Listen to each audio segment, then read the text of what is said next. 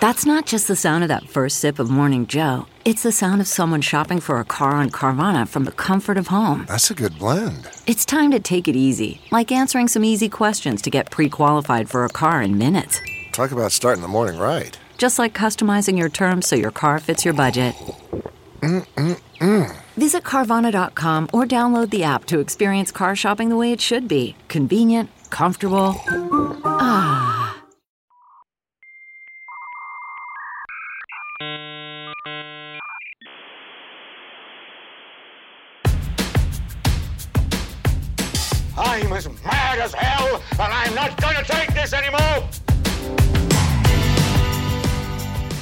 Friends, welcome back to a special bonus episode of Out of Patients.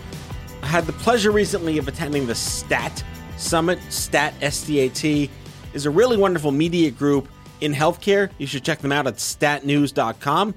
They have an annual conference. It was in Boston. I got to attend, and I was part of a panel called We the Patients with two extraordinary people who joined me today live in studio. Christy Kuhl is Global Managing Director of Health and Wellness at Zeno Group, and Peter Pitts is a former FDA Associate Commissioner and the President of the Center for Medicine in the Public Interest. I'm definitely the dumbest guy in the room for this show, so prepare yourself for a rabbit hole of information about jargon, people, patients, research, humanity, purpose, medicine, and all the fancy words that go on your fridge magnet bingo cards. Enjoy the show.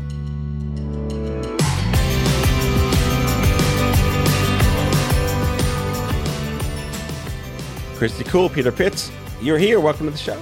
Thanks. Excited to have you here. I'm thrilled to be here. Off the heels of, uh, well, our first bromance, Peter. It was a bromance made in heaven. It really was. Christy, thanks for the for the Tinder date. Well, I knew you two would hit it off really well, and you're very different and also exactly the same. So I thought it would be a perfect combination. It really is like a Reese's peanut butter cup. Yes. Are you the chocolate or the peanut butter? I can be both. You can be both. well, we're here to recap a fabulous event that we were all speaking at the uh, 2022 STAT Summit. For the uninformed, Christy, what is STAT? STAT is a newsletter, a news site, and so much more. It focuses on the biopharma industry uh, as well as health very broadly. They have a lot of different verticals they're looking at from policy to tech to payers to medications to patients. And uh, they have created this incredible community as well. And so they have an annual summit where they bring together thought leaders in the space to talk about what's happening now, what's happening tomorrow, what's happening many years from now. And why was it important for us to be at STAT? Because so much of what is happening in our space right now is transformative. And that requires people really communicating well about what that means on an individual basis. You know, there's uh, something that actually the Walgreens people say that uh, healthcare is is local, and um, you need the scale of being quite broad, but healthcare really is a very local thing, and we are in positions, each of us, where we have influence over how companies communicate about diseases, about medications. And it was really important we bring that voice to the stat audience. Was there an overall theme this year? They didn't have what uh, I would call like a hashtag theme, but they were looking at things like the Wunderkinds, people who are really going to be transforming the space in the future, as well as talking to you know the the godfathers of our industry, like Ken Frazier. They talked with the women who saved the world, as they called the women at Pfizer and Moderna who developed the COVID vaccines that we also de- desperately needed. Um, they talked with people like us who were talking about how we communicate with people living with conditions and disease diseases. And they just spoke with companies, some that are very established, some that are up and coming, and had little what they call interstitials, uh, where they brought in people to talk for a few minutes about a hot topic. Right. Peter, you're probably too young to be called the godfather of your your skill sets, but why don't you let the, the listeners know a little about your backstory? I like that. I'm going to I'll get, have a T-shirt that says "Godfather of uh, Regulatory Healthcare." There you go. I'm a former, Gesundheit. I'm a former FDA associate commissioner, so I'm a former government official here to help. And I now run a, a think tank called the Center for Medicine and the Public Interest. So I have a chance to say what I think versus what the government uh, approves for me to say. Wait, that, those are different? Well, you know, sometimes when you're in government, you, you do good work and you work work really hard for you know, adequate pay. But you really have to stay within the lanes of what uh, the government wants you to say. And I found that very restrictive. And one of the great uh, freedoms about leaving government was really being able to say what I think personally needs to be said and say it loudly and in my own voice. Well, we've gotten to know each other pretty well in the past couple of weeks, and you have like 11 hills to die on. If you had to pick the top two, what would they be? Well, uh, I believe in health literacy. I think that you know we can talk, we can use big science words, and oftentimes they're appropriate. You want to be specific, but unless people understand what you're talking about, they are excluded from the conversation. So you know, speaking in very uh, technical terms is often done on purpose, not to be specific, but to ice out those people who you really don't want to be part of the conversation, largely patients. Well, that was one hill. I think the second one is just debunking all the crap we have to deal with. Well, you know, and the status quo. The status quo is a harsh mistress. And I think, you know, the, you know, the, the big hill is charging up a hill when the people's weapons are aimed at you from uh, adv- advantages of height. Uh, but it's a battle worth fighting. So, Christy, you put this uh, duo troupe together with the three of us on stage, like uh, D'Artagnan and who was the other, whatever the other musketeers were, Athos, Porthos, and D'Artagnan. Right? I'm going to channel my high school English class. What were you hoping to achieve with us talking about? By the way, the, the topic of our panel was called "We the Patients." Yeah, I wanted to talk a lot about health literacy. We are in a strange time right now because you have some people who have lived experience with a disease who get either because they have no choice or you know are interested to get really really deep and know so much about it. And at the other extreme we have people who are vaccine deniers people who are making stuff up and would much rather believe something they saw on some you know dark area of the internet say on twitter than what they are reading in published data. So we have this dichotomy and often we try to do things, and I'm saying we being very kind to the industry in a simple way. And so we'll say, well, you know what? If we have the the reading level at a low level, we're getting health literacy. That's that's what matters. Interestingly, that just in the last couple of days, a piece came out in um, JAMA. Uh, actually, I think it's JAMA, the, the open label one, wait, wait, uh, open source. Acronym jargon. JAMA is? Well, that that is what they call the publication. Right. It's, a, it's for the Journal of the American Medical Association, yep. but they do call it JAMA. And people did a study of language. What are the things we're saying that resonate with people and what are confusing? Well, positive and negative when someone has uh, cancer, a family member knows positive is not a good thing. That that's not a good thing. What they didn't know was if they hear the tumor is progressing, mm, is progressing good or bad? Does that mean it's growing and that's bad, or progressing like it's progressing toward going away? What does that mean? And even little things like language that people are saying, don't take anything by mouth before the surgery. That was confusing to people. It was much better to just say, don't eat or drink anything from right. this time to that time. So plain language is a big part of it, but we have to go way beyond just thinking about is this at a fifth grade you know reading level or is this because health literacy goes way way way beyond do i understand can i read the words that are on the paper or did i hear what per, a person said to me I mean, academia needs to be academia and it has to speak its own language, but like, can science speak person has been a theme I, have been rallying against for many years. Before you react, Peter, I had someone on my show recently who had triple negative breast cancer, and her first response was, Triple negative? That's amazing. like, no, no, that's not amazing. Yeah. You know, there's a famous story about people going in to see their doctor about using insulin for diabetes, and doctors use oranges to show you how to inject because it's the same kind of uh, pressure and the patient comes back in and their their insulin levels are just all over the map. And the doctor says, "Are you taking your insulin?" And the patient says, "Sure. Every morning I get up, I inject it into the orange, I eat the orange. I don't, I'm doing exactly what you told me." You know, there's a difference between being told what to do and understanding why you're supposed to do it. And that doesn't sound like a uh, a big deal. It kind of sounds like a rhetorical finesse. But uh, the health industry is really good at telling people what to do, not so good about telling them why or listening. So, Christy, who's squaring that circle? Well, I think we have an obligation to do that, right? We can take that on. And I'm saying we because you are both brilliant thought leaders who know how to do the right thing and can bring in that outside perspective to pharmaceutical companies.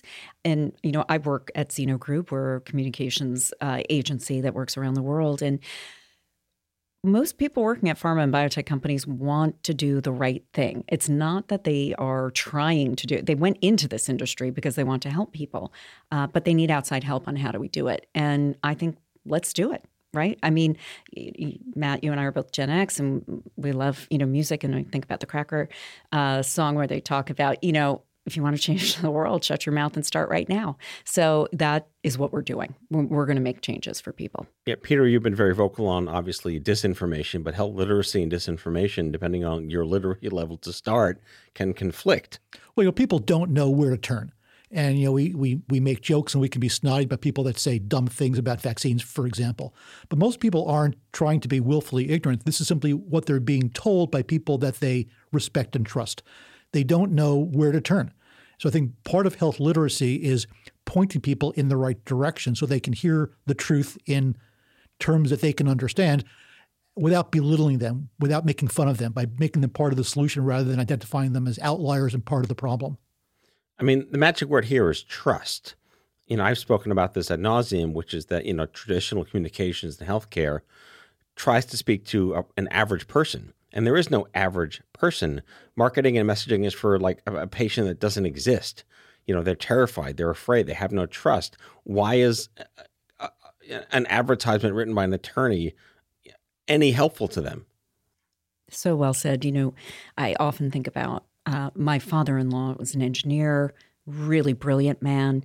And uh, when my mother in law had breast cancer, the, someone was talking about clinical trials. And he had concerns because he said there's no way we can have her go into a clinical trial because they're double blinded you don't nobody knows what's happening. What if she's in what if she gets placebo and has no treatment? I can't have that for my wife.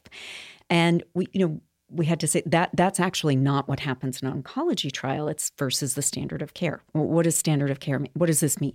And he's a brilliant man. It's not his level of expertise, and he's in an emotionally draining state. He's losing potentially, and and dreaming of that or you know nightmare of I've been married to this woman for fifty plus years. She's my best friend. We're not putting any more risk on her. And so we have to think about all of these people and the emotional state that they're in when they're receiving some information. You know, also, people think about so one of the big issues about, about our panel as we were planning it is what to call it. And we couldn't even agree on what the word patient meant. Mm. Because some people, a patient is a pot roast. It's an inanimate object on which you make changes and, and, you, and you flavor and you do things to make it wonderful. But patients aren't pot roasts. Every every patient is different. Every patient is three dimensional. Every patient has individual needs, even though they may have the same disease. So you know maybe patient isn't even the right word. Maybe the word is person, you know, or or citizen. Uh, and, what about, and what about caregivers? And what about children who really can't uh, impact uh, you know what's going on around them? And then you have to ask yourself, what type of training do healthcare professionals get in terms of dealing with patients as individual human beings? Precious little. You know, and that's really why it's called the practice of medicine. Theoretically, a healthcare provider who's been in practice longer should be better at this, and that's not always the case. So, you know, we need to think about this even as far back as medical school or pharmacy school or nursing school, you know, where when people are being trained to do their jobs to not just give tertiary notice to bedside manner. Well, you know, when you're a patient, you're kind of a product. You're there to be improved by a system that makes money improving you, hopefully. Improving you would be the hopeful part, making money, not really the hopeful part. But this begets the question that we talked about on our panel about patient, person, and consumer. Christy, your thoughts? Yeah, I think we have to meet people where they are. And that is a little bit of a, a cop out to say because um, what the heck does that mean? Some of my colleagues in our strategy and planning group do very, very deep research every year. They call it the Human Project we have data that will be coming out soon, but we look at what people value and getting into what is it that they think, how do they experience things, when are they receiving the information, when are they ready to look, and being there at, at each way. So even though I gave a little bit of a cop out answer, it's because it's complicated.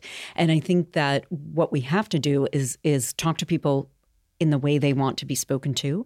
I cannot tell you how many times it's driven me crazy personally when I've been with one of my children who was with a doctor.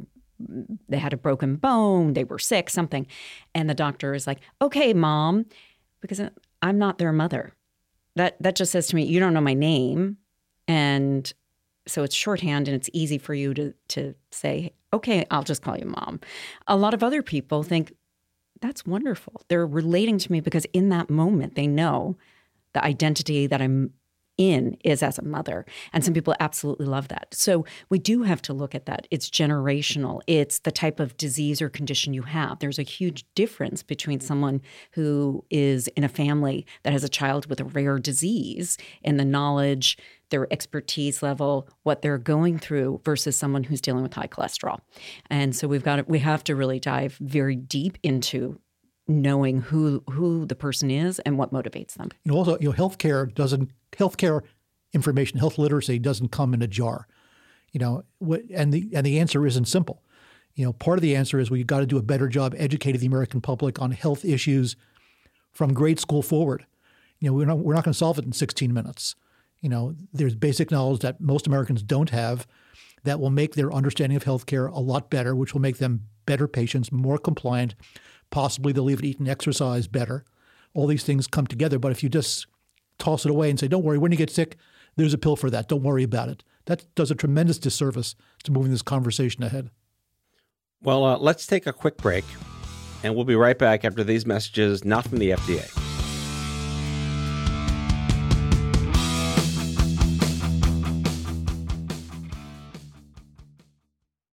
CarMax is putting peace of mind back in car shopping by putting you in the driver's seat to find a ride that's right for you. Because at CarMax, we believe you shouldn't just settle for a car, you should love your car. That's why every car we sell is CarMax certified quality so you can be sure with upfront pricing that's the same for every customer. So don't settle. Find love at first drive and start shopping now at CarMax.com. CarMax, the way car buying should be.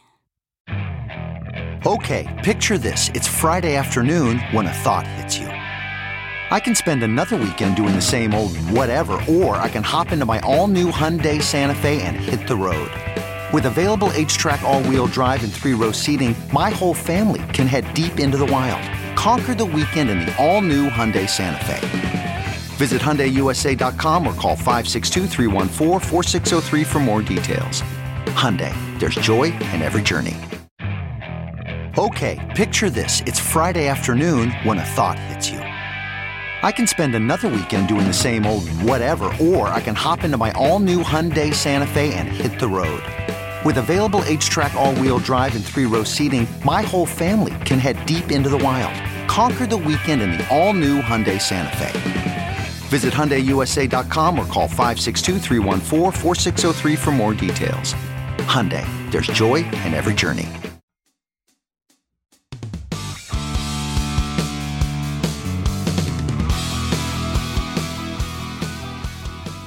So let's talk about boogeyman language. You mentioned this before, you know, taking something orally or you know, injecting an orange, or but the word clinical trials are, are the scary syllables to the average human being. I once had to describe them in, in this way, and I used like a consumer metaphor that made a lot of sense to them. You know, if you're um, if you're not feeling well, and they want to put you on a trial, it's the equivalent of you're either going to drive the same Mustang as everyone else, or you're going to drive the Mustang GT and maybe you'll go faster in the GT. But either way, if you don't get the GT, you're still getting the Mustang and you're getting the car and you're driving safely. And they're like, oh, I understand now. But I'm speaking like a regular person to someone that understands that it's the same car, just this one has a turbocharger. Is that a fair way to think about how we should be talking to people and lessen the boogeyman factor? Clinical trials are incredibly important because nothing happens when it comes to drug development, really, without clinical trials. But people don't know what it means. People think it means sometimes that it denies certain participants, you know, the opportunity to, you know, access a new medicine or technology. That's not true. And unfortunately, politics is, is interceding on that now because people are saying, well, we need health equity in clinical trials.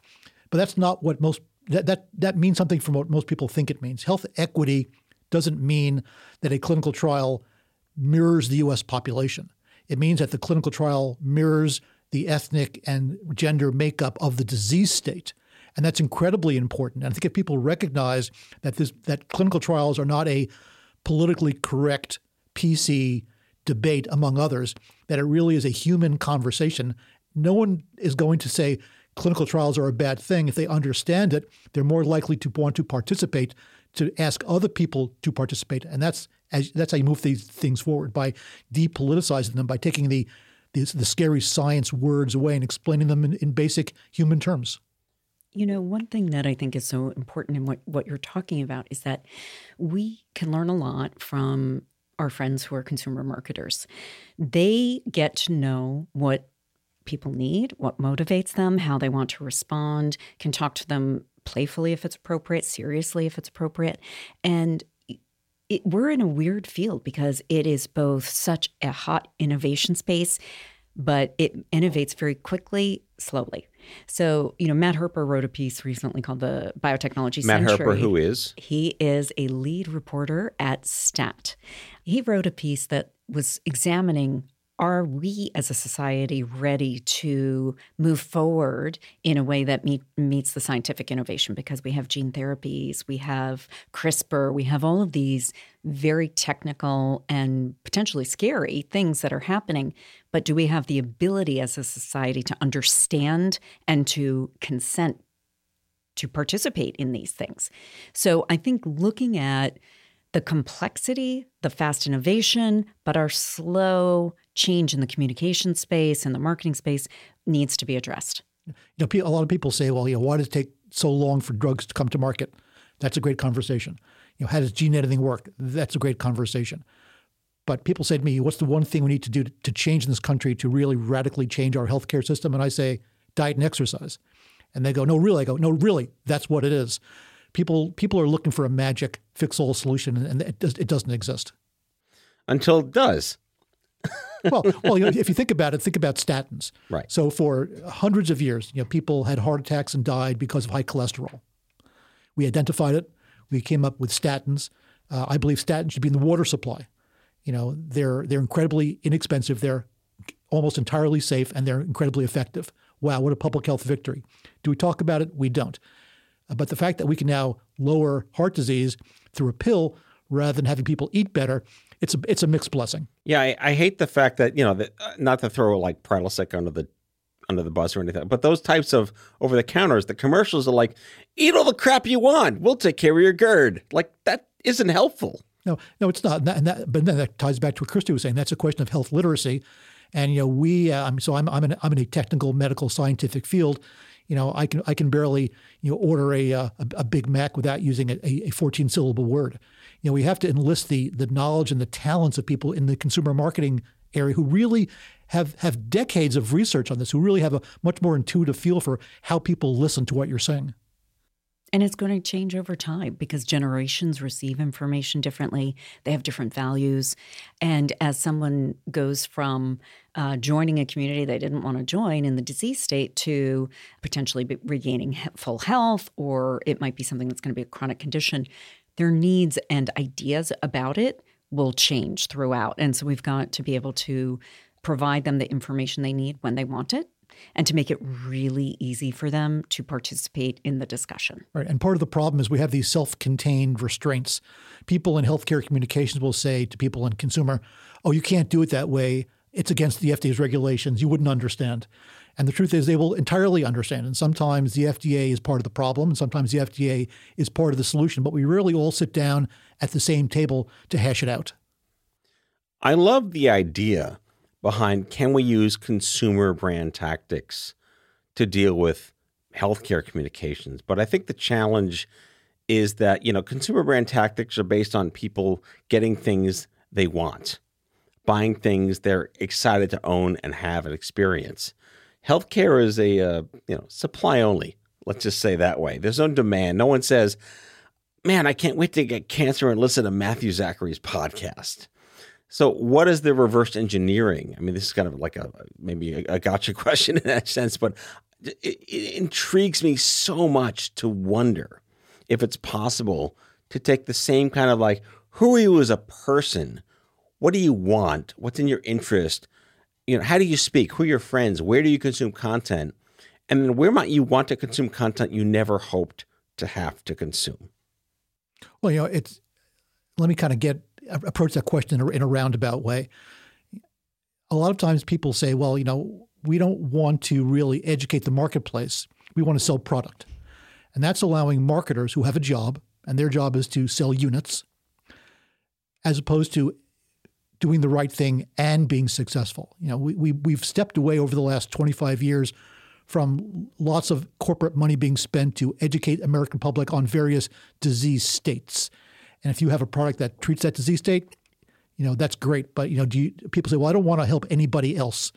And that's contrary to uh, public spiritedness and public health. You know, we, we have to help everybody do the right thing. So I think part of what we've learned, we've forgotten, which is spending corporate marketing dollars against basic consumer education is highly efficient. I certainly respect that. In general, I work in spaces where people did not want to be. You know, nobody is saying, I really hope, as you say, I really hope I get X disease, X condition.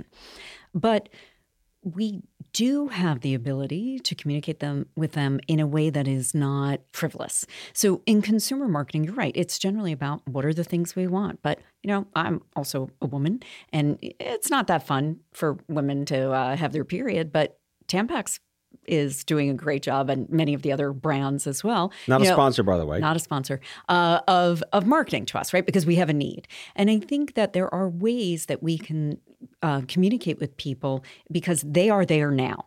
And so the, the it's not about the consumer marketing of saying I want to make sure that you like Doritos or I want to make sure that you like you know these and also not a sponsor uh, that you like this oh, candy. please, or something Doritos, please be a sponsor. but but I think what we can learn from them is that there is a need and there's a desire to change that. So whether that is, you know, as we think about the innovation in the future, maybe um, in the future we're all going to be having our amyloid levels in our brains measured when we're once we hit say 35 or 40 and saying, oh, now I'm going to take this just as we find out what our cholesterol is and if we need a statin we take a statin and maybe that's going to change the trajectory for Alzheimer's disease. But right now, we don't do that. We have to communicate with people um, because they're caregivers, they're, you know, whatever, once they're part of it. And so we can, without minimizing the fact that they didn't want to be there, we can communicate about what some of the solutions and partial solutions are. You know, are. one thing that makes that reminds me of something. A lot of times, technology runs ahead of our ability as a society to use it. When it comes to things like Alzheimer's disease, obviously the, the, the treatment end is still a puzzle. and A lot of people are working very hard on that. Without with little success, hopefully there's some light on the light at the end of the tunnel right now. But there are diagnostics. There are some gene tests that can say, Matt, you know, I know because of your gene test that you are predisposed to developing Alzheimer's disease. Doctors will say, well, I don't want to use that because I tell a patient that and there's nothing I can do about it. You know, we have to understand how to communicate and really utilize these technologies. And sometimes the news isn't good, but you know, is is knowing in advance that you can do certain things like crossword puzzles, or again, diet and exercise. Those are proven techniques to d- delay the onset or slow the development of, of Alzheimer's disease. These are tough, not only medical questions, but ethical questions as well, that we are not prepared to deal with either on the patient level through health literacy or even on the health provider level. People just don't know what to do. Just because there's nothing the doctor can do about it, where is the civil liberty of that person knowing that information? And why is it determinant of that medical practitioner to make that decision? Well, these are very tough ethical questions that we are not discussing. Well, should we should we be discussing them? Well, it comes with some heavy thinking, right? There, it's it's much easier for us to make decisions in the short term, right, and not always thinking about the long term. That's why um, there's so much economic data about like if you want to save more money, do things where you set it and forget it, where you don't have to make uh, choices right now between two things. You know, it's easier if you say, okay, the next time I get a raise, X percent of that increase is going to go into savings because you can make better decisions about your future today than you can in that moment, right? I might say, I really want to be on an anti inflammatory diet, but you know what? It's the Christmas season and there's going to be the uh, peppermint bark, and I'm going to eat peppermint bark because it's delicious, right? So we ma- we We have can't those. be friends anymore. Oh, you don't like peppermint bark? No. Well, I think we can be better friends because if anyone gives it to you, you can just pass it to me. It's the perfect gift. Done. The gift that keeps on giving. the perfect regift that keeps on giving. there you go. But but I think the more we can help people make the right des- the decisions that I was going to say right decisions, but that's not truly the the the, the phrase, the decisions that are going to help them in the long run, that's that's better for all of us. You know, the good the good news is things do change for the better. 50 years ago, when a husband and wife went to the doctor and the wife had cancer, the doctor would tell the husband and not the wife.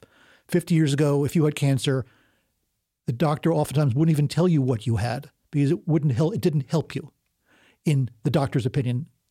When the doctor, you know, years ago, if you asked a doctor for a, sec- for a second opinion, the doctor would say, "Here's my opinion. Get another doctor." That's beginning to change. So we are we are making progress, but we have to recognize that with all the tools we have now, progress can be radically accelerated, and that's just not just medical science. That's also in social science. I'm going to channel my inner mom is a film historian person right now. The movie Dark Victory with Bette Davis from the 1930s mirrored exactly what you just said. She has a, they don't really disclose what she has. You're alluded to like it's some kind of brain tumor. And the doctors just said, ah, she doesn't need to know that she died. I mean, I'm not laughing because she died, but it's such an allegory of reality. While she smokes. Yeah. Well, the thin about, one, the thin cigarettes. Think about HIV. You know, in the 80s, you developed AIDS. People whispered they didn't want to be near anybody. People were dying alone. It was horrible. And a community rose up and said, We demand innovation. We are not going to just die. They set a blueprint for many other disease state communities of people who said i didn't i don't want this. I don't want but guess what? I really want to live. And you know i'm demanding that you involve us in the decisions. I'm demanding that you in uh, investigate why this is happening. I'm demanding that we innovate in this space so we can live. And now you know when you look about hiv status today if you're hiv positive and you take medications, it is, it is a chronic disease. Another great example is ALS, Lou, Gehrig's disease. You know, a lot of times what the patient community is now saying to the FDA is you view risk benefit in one way, we view it in another way. And our voice needs to count, not just because it's a it's a sad story, but because it needs to take precedence over what you believe we want. We'll tell you what we're willing to accept. Thank you very much. You know, and that's such a great point because that comes down to health literacy, right? The the people who have ALS and people who uh, were dying of AIDS in the 80s, did they know everything about the science once it started? No. And they did go out and educate themselves, certainly. But what they did know was the status quo isn't okay. And I need more information and I need you, community, to change things for me so that I can continue to live you know, one of the uh, one of the great movers and shakers uh, in HIV research was Tony Fauci. People don't remember that. He's the guy that said we can run what's called parallel clinical trials. We can do a standard, gold standard, double-blind, placebo-controlled experiment, and we can also actually give drugs to people to see what happens.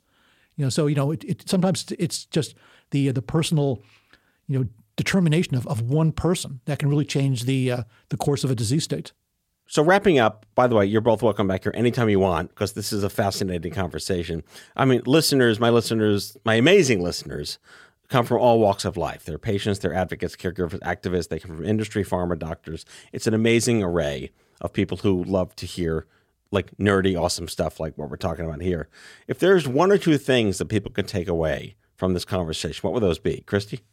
I think if you are living with a disease state, find out a family member has one, to speak up, ask questions, because that kind of action helps us change the dynamic. Because then on our end of it, when we're trying to help pharma companies uh, say, this is how we can communicate, or helping hospital systems say, this is how we can communicate, there's the push pull. So, number one, speak up. You you you are not someone who's just it's happening to you you are an active participant.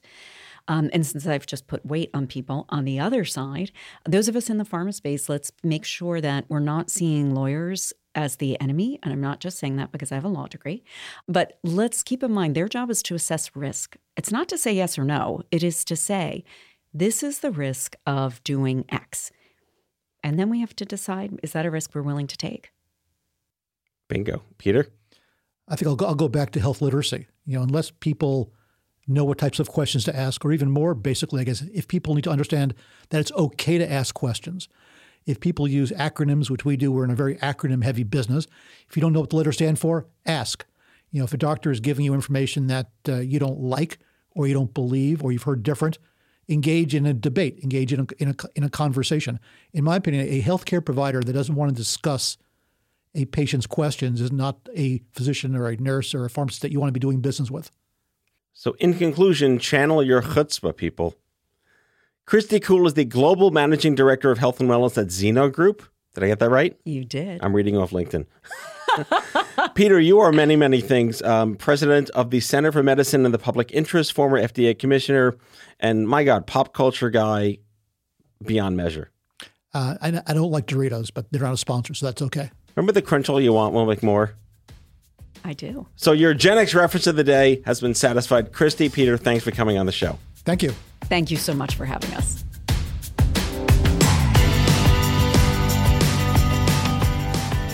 Out of Patients with Matthew Zachary is an off script health production. The executive producers are Matthew Zachary and Andrew McDowell. It's mixed and edited by Kyle Moore. If you like the show, ratings and reviews are always welcome. Leave us a message anytime at 855 Audio 66. That's 855 Audio 66 to share your healthcare shitness with us, and we might just play them on the air on a future episode. For more information about this show and Offscrip Health, visit offscrip.com. That's offscript, no T.com.